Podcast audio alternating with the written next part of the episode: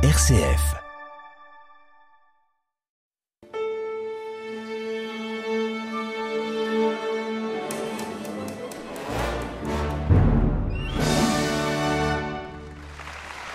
Bonsoir, je suis ravi de vous retrouver pour une nouvelle saison au cœur de l'Orchestre national de Lyon. On avait terminé la saison avec lui, on avait beaucoup aimé, alors on s'est dit qu'on allait la commencer avec lui. Bonsoir Arnaud Brovillier. Bonsoir Luc Hernandez. Merci beaucoup d'être avec nous. On démarre donc ce, début de, saison de l'Orchestre national de Lyon, mais c'est un début de saison un peu particulier. L'Orchestre national de Lyon reprend, donne des concerts dont on va parler, mais l'auditorium, lui, est fermé. C'est vrai, c'est vrai. Alors qu'est-ce qui se passe, euh, Arnaud, à l'auditorium Petite série de travaux euh, acoustiques, notamment euh, dans la grande salle, qui ont débuté au mois de juin.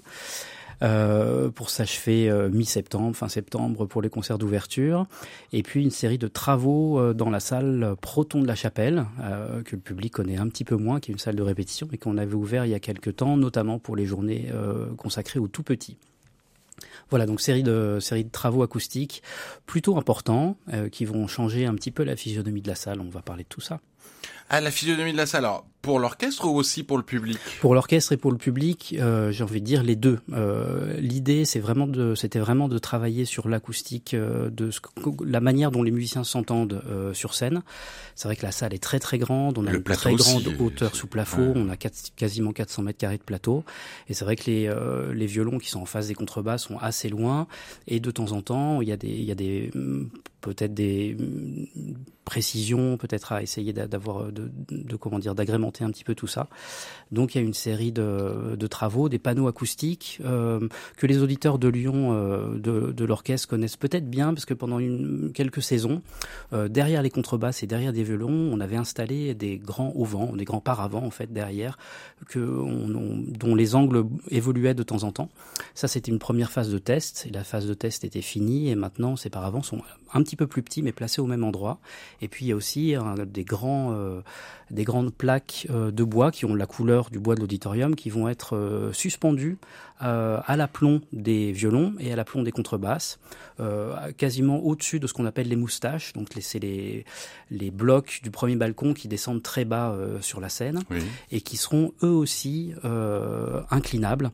Euh, pour essayer d'avoir la, la, la, meilleure réponse de la salle possible pour plus de, de, précision et de confort de travail pour les musiciens et de confort d'écoute pour les spectateurs évidemment. Parce que ces travaux ont déjà commencé, se terminent à la fin du mois Exactement. et vous avez pu voir les travaux réels dont oui, vous venez oui, de parler. On s'est un petit peu glissé euh, dans la salle pour voir ce que ça donnait euh, quand même parce que c'est euh, une salle qu'on connaît bien et puis c'est vrai que c'est c'est des changements qui sont assez mineurs finalement mais euh, quand on connaît bien la salle ça, ça on, on voit quand même les, les changements notamment sur le mur de fond de scène, euh, qui, qui est euh, constellé de, de, de, formes géométriques, euh, des trapèzes à l'intérieur duquel on a une série d'ampoules. Et, donc ces trapèzes en bas, sur toute la ligne environ à 2 mètres, 2 mètres 50 de hauteur, sont, ont, ont été remplacés aussi pour faciliter un petit peu le, le, le, renvoi du son des musiciens vers l'orchestre. Parce que c'est une salle qui a une histoire extraordinaire à Lyon, mais pas seulement. À l'époque, en 74, quand elle a été créée, c'est une salle de plus de 2000 places. C'était la plus grande salle de musique classique à l'époque. Maintenant, je crois qu'il y a la Philharmonie. La Philharmonie, oui. Qui a du débat. Mais, mais je veux dire, ça reste une salle vraiment magnifique oui. avec l'auteur de plafond dont vous parliez, la grandeur du plateau. Nous, au niveau acoustique, comme euh, spectateurs, euh, ça se passe toujours bien, j'ai envie de dire. Surtout même, y compris au balcon, hein, le, même au deuxième balcon, le, le, son monte beaucoup. On voit très très bien parce qu'elle a été construite en théâtre romain déjà à l'époque, ce qui s'est fait ensuite pour les multiplex dans les cinémas, mais qui se faisait pas toujours à cette époque-là. Donc c'était vraiment une salle, je dirais, visionnaire, enfin assez, assez pionnière, mais les débats acoustiques ont toujours eu lieu depuis le départ. Toujours, mais euh, je crois qu'à la construction, les, les, les premiers euh, comptes rendus euh, des journalistes euh, qu'on a qui sont euh, qui suite au concert d'ouverture font déjà état effectivement des, des petites problématiques acoustiques. mais ça de... c'est la mauvaise foi des journalistes, ne vous inquiétez pas. On parlait beaucoup du confort des, des fauteuils, euh, de la moquette qui était euh, qui avait été imaginée pour euh, adoucir le, bruit des pas des retardataires. Mais qui avait ah. un petit peu la fâcheuse tendance à, à donner un son un peu feutré, donc euh, avec une acoustique qui manquait un petit peu de réverbération. Et assez, finalement, assez rapidement, je dis assez rapidement, une vingtaine d'années après euh, l'ouverture, hein, l'auditorium a été inauguré en 75, le 14 février. Et quand Emmanuel Krivine est arrivé à la direction de l'Orchestre national de Lyon, après euh, Serge Baudot, il y a eu une série de travaux en été qui ont été, alors une partie des travaux pour l'acoustique de la salle, mais aussi une partie des travaux qui ont permis euh, de rendre la salle un petit peu plus modulable qu'elle ne l'était euh, à l'époque. Je pense notamment euh, à la construction du grill euh, technique, à l'aplomb de la scène, qui permet aujourd'hui de suspendre euh, du matériel de son et de lumière qui était beaucoup plus difficilement installable à l'époque, puisqu'à l'aplomb de la scène, à l'endroit aujourd'hui du grill, on avait 33 sphères de staff de 3 mètres de diamètre chacune, qui avaient été imaginées par un acousticien, Monsieur Conturi, acousticien parisien, euh, qui à la, à la base ces, ces, sphères devaient être mobiles, donc elles devaient pouvoir bouger euh, de verticalement de haut en bas pour pouvoir augmenter ou diminuer la hauteur sous plafond en fonction de la taille de la formation de l'orchestre. On joue le Sacre du printemps, on garde notre grand hauteur sous plafond, mmh. on joue une petite formation de Mozart, on baisse les, les sphères et puis comme ça le, le, le, son réagit mieux. Les choses sont pas faites, donc on a eu ces sphères, mais elles n'ont jamais été mobiles. Et la salle est restée comme ça, ce qui a permis pendant une paire d'années quand même d'avoir visuellement une euh, comment dire une signature assez forte de mmh. l'auditorium. Et quand on voit des, des photos d'orchestre, il y a beaucoup. Un orchestre ressemble beaucoup à un autre orchestre, sauf quand on connaît les, les musiciens individuellement. Mais euh, la salle était facilement repérable grâce à ces 33 sphères qui ont été détruites dans les années 90 pour laisser la place au, au grill euh, actuel. Mmh. Et nous, ce qui nous frappe beaucoup comme spectateurs quand on rentre, c'est la beauté et l'ampleur du bois à mmh. l'intérieur de cette salle. Oui. J'imagine que pour l'acoustique, c'est un excellent vecteur. Oui. Est-ce qu'il y a des interdits euh, acoustiques pour euh, un orchestre symphonique, peut-être le béton, je sais pas en cinéma, je sais que c'est l'horreur, mais je sais pas pour euh, pour une salle symphonique. Alors je suis pas un grand spécialiste ni acousticien, mais en, après en avoir euh, discuté avec euh, certaines personnes qui ont fait effectivement des les mesures euh, à l'auditorium, l'idée est vraiment d'équilibrer la salle euh, d'une salle de spectacle avec des matériaux absorbants et des matériaux réfléchissants. À l'auditorium, les principaux matériaux absorbants, euh, bah, en fait, c'est le corps des spectateurs eux-mêmes et aussi les fauteuils quand ils sont vides, parce que quand les ils sont construits comme des strapontins, donc l'assise la se relève mmh. et en dessous de l'assise on a des avec euh, qui permettent d'absorber un petit peu le son. Et puis euh, dans le fond, alors à l'époque de l'orchestre du premier balcon et du deuxième balcon, on a des plaques de bois qui sont trouées et derrière lesquelles sont tendues des grandes toiles de coton, de, lin et de coton qui permettent d'absorber un petit peu le, son. Euh, sur la première tranche de travaux acoustiques euh, qui a eu il y a deux ans, euh, ces panneaux au fond de l'orchestre et du premier balcon ont été transformés en panneaux réfléchissants, donc sont beaucoup moins absorbants, et on a gardé uniquement ces panneaux absorbants au fond du deuxième balcon. Euh, la moquette aussi a complètement été enlevée depuis les années 70. Maintenant, c'est du l'espèce de linoléum un peu grand passage qui résiste euh, à tous les pas des 2000 spectateurs qui rentrent et qui sortent du bâtiment euh, de nombreuses fois dans l'année. Euh, et puis voilà, autrement, le, grand plafond qu'on connaît, qui était blanc à l'époque, à l'inauguration, qui a été peint en rouge, lui est relativement neutre euh, acoustiquement.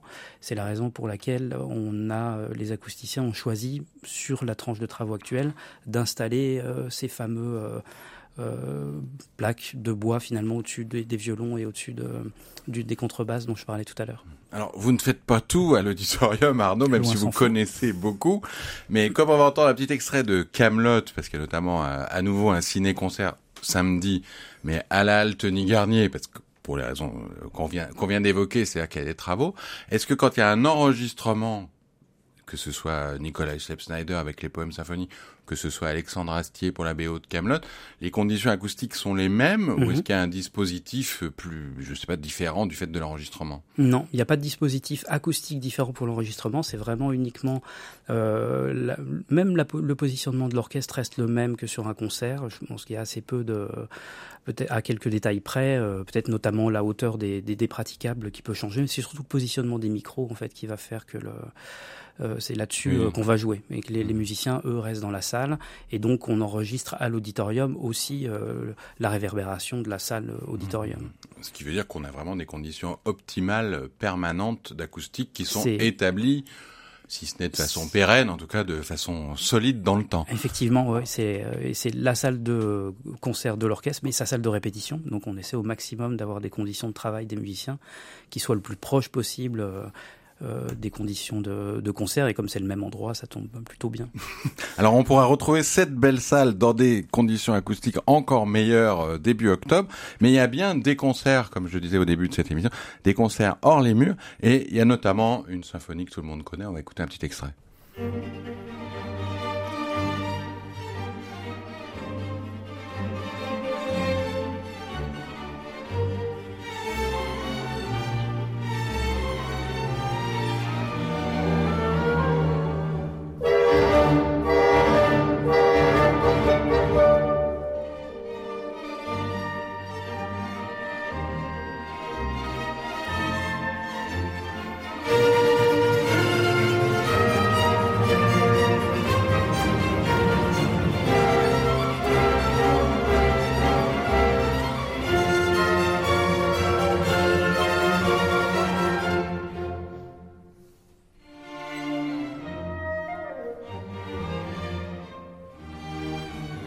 Voilà, vous l'avez reconnu, la symphonie numéro 40 de Mozart, qui sera dirigée par le grand Mozartien que j'ai eu le plaisir de recevoir, Nikolai Schepp-Schneider, mais cette fois-ci à la baguette. Il a beaucoup joué Mozart au violon. Là, il dirigera cette symphonie. Ce sera le samedi 28 septembre.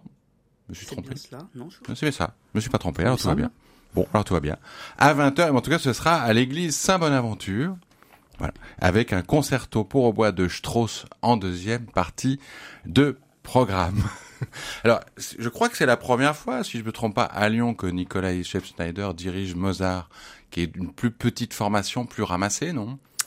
Euh, Il me semble que oui. Je, Comme chef d'orchestre, hein, je, sais qu'il a, dû jouer en duo avec euh, Maria Roa Pires, mais en forme symphonique, il mm. me semble que c'est la première fois. Oui, oui, c'est possible. Et ça va avec la continuité de son travail, euh, Schumann, Beethoven, Mendelssohn. Mozart, enfin, je sais pas. Hein. Oui, oui, oui, c'est un travail qu'il. Alors, vous l'avez dit, il est, il est mozartien et puis et ça va aussi avec la réflexion qu'on a eue et les propositions qu'on lui a faites sur les différents lieux qui pouvaient accueillir l'orchestre pendant la fermeture de l'auditorium. On peut pas tout jouer euh, dans une église. Il y a des problèmes de, enfin des problèmes, des qualités euh, qui sont intrinsèques aux églises, mais qui sont quand même très différentes de ce qu'on trouve dans une salle de concert. Et évidemment, il lui tenait à cœur de choisir le bon répertoire pour euh, cette acoustique. donc, il a visité l'église et euh, il a proposé euh, il a proposé cette programmation là qui sera mmh. qui sera vraiment très bien à Saint-Bonaventure qui vient d'être faite d'ailleurs aussi. Oui, absolument. Ouais. Alors, elle vient pas d'être faite, c'est un tout autre lieu dans lequel il y aura un autre concert, c'est le ciné-concert Camelot, c'est la halle Tony Garnier, donc vous faites plus petit mais vous faites aussi plus, grand, parce que la Tony Garnier c'est à peu près 5000 personnes assises, euh, je pense. Mmh. Et là, il y a des conditions alors c'est un ciné-concert avec le film d'Alexandre Astier. Vous l'avez vu Arnaud? Bien sûr. Vous avez aimé Arnaud? Évidemment. Vous n'avez pas le droit de dire non devant moi. Hein. je, le dis tout de suite. mais musicalement, c'est un sacré compositeur aussi. Ah, mais c'est clair. Oui, oui, oui, tout à fait. Oui. C'est très bien écrit et je crois même dire, euh, sans parler de, sans dire trop de bêtises, euh, qui pense aussi son film en, comme un musicien. Ah, totalement. Il y a vraiment une, presque des idées musicales. Euh, qui, le, tout le montage est fait avec déjà la, musique qu'il a en tête. C'est c'est assez fascinant et c'est vrai que c'est très très bien écrit. le le chef qui a dirigé l'enregistrement. Euh, ah, parallèle avec euh, beaucoup d'éloges de, des, qualités musicales d'Alexandre Astier. Mmh. Et les musiciens prennent beaucoup de plaisir à jouer cette musique. Mais il avait d'ailleurs fait un spectacle où il joue de la viole de gant mais du clavecin sur Bach. Sur Bach, effectivement. Moi, je me souviens que j'avais vu au théâtre de la Croix-Rousse, qui était un vrai spectacle de, de musiciens aussi. Donc après Mozart, grand écart, mais toujours avec l'Orchestre National de Lyon, c'est Camelot d'Astier.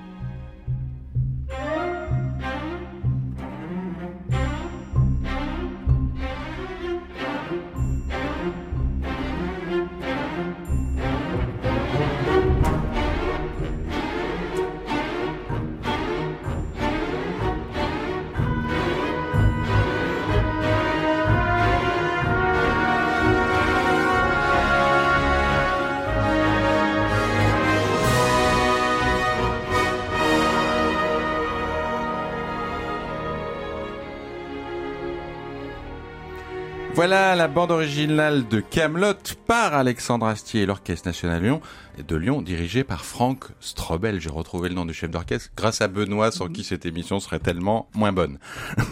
voilà, donc ça c'est à la Altony Garnier, c'est ce samedi 23 septembre, et le concert Mozart-Strauss c'est le jeudi 28 septembre, je me suis trompé, Arnaud. Jeudi 28 septembre à l'église Saint-Bonaventure. Mais il y a aussi un concert, alors vraiment étonnant, avec un nouveau chef euh, de l'ONL. C'est un concert au centre commercial de la Pardieu, gratuit. Ça, c'est le mercredi 27. Exactement. Et c'est euh, donc notre nouveau chef assistant, Laurent Zuffray. Absolument. Euh, qui a donc gagné le concours de chef assistant qu'on a organisé. Ah, ça s'est fait sur concours. Ça s'est fait sur concours. Euh, comme les, les, autres euh, chefs assistants par le passé. Euh... Et à la fin, c'est Nicolas Chef Snyder, le directeur musical, qui choisit ou c'est un concours? C'est un concours avec un jury. Donc euh, voilà. Mais évidemment, Nicolas Chef Snyder qui travaillera en étroite collaboration avec lui, notamment sur les enregistrements euh, euh, choisis aussi. Mais, euh, mais c'est des discussions et voilà. Donc il commence la, saison, on commence la saison avec lui.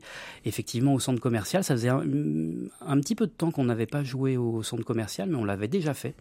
Notamment avec Leonard Slatkin. les musiciens ont joué aussi en formation de musique de chambre pour l'inauguration du centre commercial il y a maintenant deux ou trois saisons, je crois.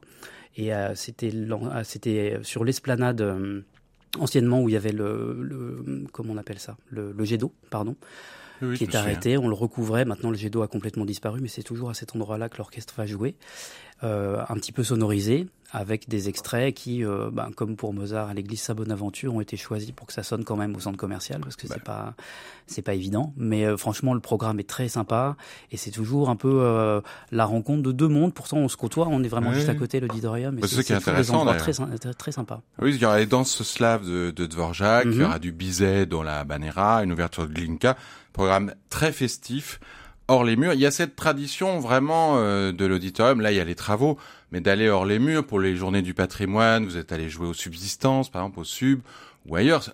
L'orchestre est toujours allé euh, voir le public en dehors de ces murs. Toujours. Et euh, le, la dernière euh, grosse date sur le, le, concert du Parc La Tête d'Or est aussi une ah bah belle preuve de ça. Il y a 20 000 personnes, je sais plus. Euh, c'était énorme. C'était énorme. C'était euh, c'était hallucinant. Et c'était euh, c'est vraiment toujours des hum, comment dire des événements intéressants parce que ça, ça, permet euh, souvent bah, la, la, grande partie du, du temps c'est l'orchestre qui reçoit euh, le public à l'auditorium.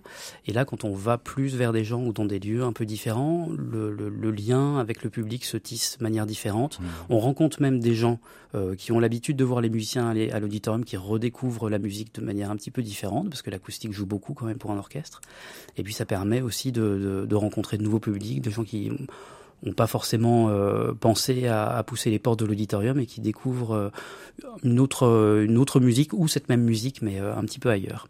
Alors on a eu l'occasion notamment avec vous Arnaud hein, de de développer toute l'offre de musique qui est vraiment vaste hein, l'Orchestre National de Lyon, depuis les tout petits, il y a toujours les journées tout petits que je trouve bien, jusqu'aux grands concerts symphoniques, de la grande musique viennoise, et c'est très très bien comme ça. Mais il y a aussi une nouveauté qu'on avait évoquée ensemble juste avant l'été, que je trouve très originale aussi pour l'accueil des différents publics, qui s'appelle les concerts Relax cette mhm. année. Est-ce que vous pouvez nous rappeler ce que c'est?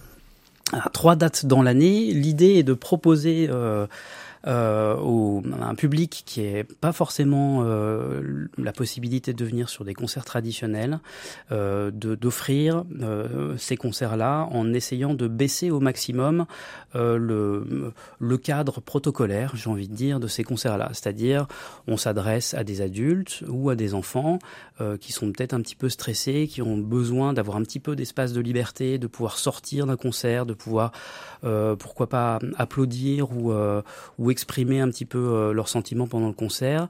Et on se permet trois fois par an de donner, d'offrir la possibilité euh, euh, à ces personnes-là de vivre un concert qui n'est pas un concert spécial pour eux. C'est un concert tout à fait pour tout le monde. Pour tout le monde. Mais dans des conditions dans des conditions un petit peu plus ouvertes. On va laisser les portes ouvertes. On va installer des salles où les gens pourront un petit peu attendre s'il y a jamais il y a trop de monde dans les espaces ou mhm. quoi que ce soit.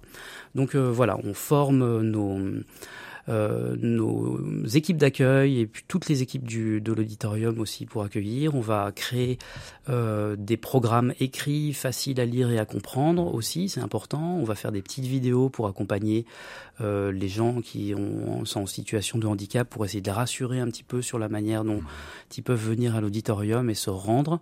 Donc euh, voilà, c'est un projet euh, euh, assez ambitieux pour une grosse maison comme la nôtre. Ça se fait depuis assez longtemps dans les cinémas. Il y a d'autres salles de spectacle évidemment qui ont cette tradition-là. Pour nous, c'est une première fois et comme c'est une grosse salle de concert, il y a un petit peu de travail, mais on est vraiment ravis de d'ouvrir trois, pour l'instant, euh, trois, trois dates euh, dans ce cadre de concert relax. Mais je suis sûr que ça aura beaucoup de succès. Et comme vous êtes responsable du service pédagogique, je parlais des tout petits, il y a aussi tous les concerts, je dirais pour toute la famille. Euh, quels sont un peu les temps forts euh, de la saison pour des concerts avec qui on voudrait aller, avec euh, nos petits-enfants, nos petits-neveux, enfin avec euh, toute la famille. On commencera avec le Carnaval des animaux, euh, bientôt en octobre. On parlera la prochaine émission avec Pierre Thibault au piano. on, va, on a deux belles journées début novembre consacrées à l'orgue. avec des contes pour les tout petits, une lecture de l'étrange murmure à l'hôtel Larigoff, qui est un texte qui avait été écrit par Pierre Sange pour l'inauguration de l'orgue euh, de Radio France, qu'on avait joué aussi euh, à l'auditorium il y a quelques années avec Michel Viermoz. Euh, on se retrouve un petit peu avant Noël avec l'étrange Noël de Mr. Jack en ciné-concert, version euh, euh, originale sous-titrée. une journée pour les tout petits, traditionnels maintenant à l'auditorium depuis quelques saisons, début janvier. On aura aussi quelques concerts cette année en, euh, de manière exceptionnelle dans le cadre de nos ateliers sonores pour les femmes enceintes. Ça, c'est une première. Euh, avec les musiciens d'orchestre. Encore plus petits, encore plus petits. Ouais, ouais, ouais. On avait fait cette euh, cette expérience avec euh, l'immense violoniste qui est Hilariane il y a quelques années. Euh, où on avait invité euh, quelques quelques femmes et leurs conjoints conjointes pour des, pour ce genre de concert et on renouvelle l'offre avec des musiciens de l'orchestre dans ce cadre dans ce cadre-là. Donc c'est un travail très particulier mais c'est passionnant parce que c'est vrai qu'on sait que les vibrations de la musique live euh, sont euh, vraiment perçus euh, intra-utérin ah. et ce que les enfants entendent dans le ventre de leur maman, quand on leur fait réentendre la même musique, une fois qu'ils sont nés, on, on constate qu'il y a une vraie mémoire musicale. C'est entendre de la belle musique par Hilariane et les musiciens de l'Orchestre National de Lyon. pas mal. Ce qui doit la rendre encore plus belle, je pense. Voilà. Merci beaucoup Arnaud euh, d'être venu nous, parler des arcanes de cette salle et de cet orchestre qu'on aime tant. Et comme il y a toutes les musiques à l'auditorium, des tout petits jusqu'aux plus grands, l'ouverture se fera le 9 octobre avec un grand, grand euh, musicien de samba. Il s'appelle Gilberto. Gilles, comment est-ce qu'on dit? Gilberto Gil? Je ne sais pas. Gilberto. Donc Gilberto Gilles, on se quitte euh, pour la fête avec Gilberto Gilles. Au mois prochain.